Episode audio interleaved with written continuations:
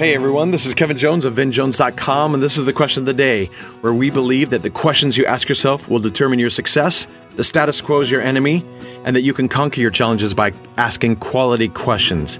And it's this last one, this third one, that I want to talk about today. Episode 102. Everyone has challenges in many different facets of our life. Again, from yesterday's if we're in status quo and we don't have challenges, then something's wrong. So we should always have challenges that help us learn and grow and help us progress. Life is not life without the challenges. How can we conquer these challenges? And I say one way to do it is by asking quality questions. Sometimes we don't ask ourselves enough questions, just period. You know, we have a challenge and we just go for it and we, we try to get it done and over without stopping and thinking, okay, what are the issues here? And some of you ask too many questions.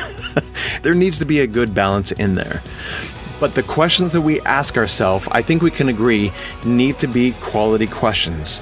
For example, at work, if you're having an issue with an employee, do you just say, What the heck are they thinking? What are they doing? Why are they doing that? Those questions are going to lead you absolutely nowhere they're not going to help you overcome the challenge that is placed before you. But if you change the questions to be something like, what has happened in this person's life that they would react that way?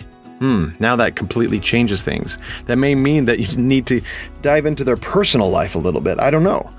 Or what side what outside influences are causing my team to react this way? I deal a lot with culture, company culture, and these are the questions I have to constantly be asking because when we try to improve a culture, the answers aren't obvious. We're trying to get to a certain destination, but to get there, we have to uncover what is already there. And sometimes that is very, very hidden and it's not easy to expose. And the only way to expose it is to ask questions, but they need to be really good questions. To fulfill today's question of the day, what you need to do is find a challenge in your life that you want to focus on.